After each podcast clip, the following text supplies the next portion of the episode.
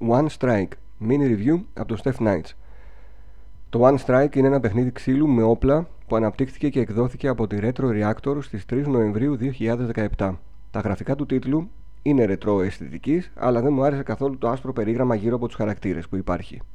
Από εφέ το παιχνίδι δεν έχει σχεδόν τίποτα, αλλά έχει καλή μουσική, αν και επαναλαμβανόμενη.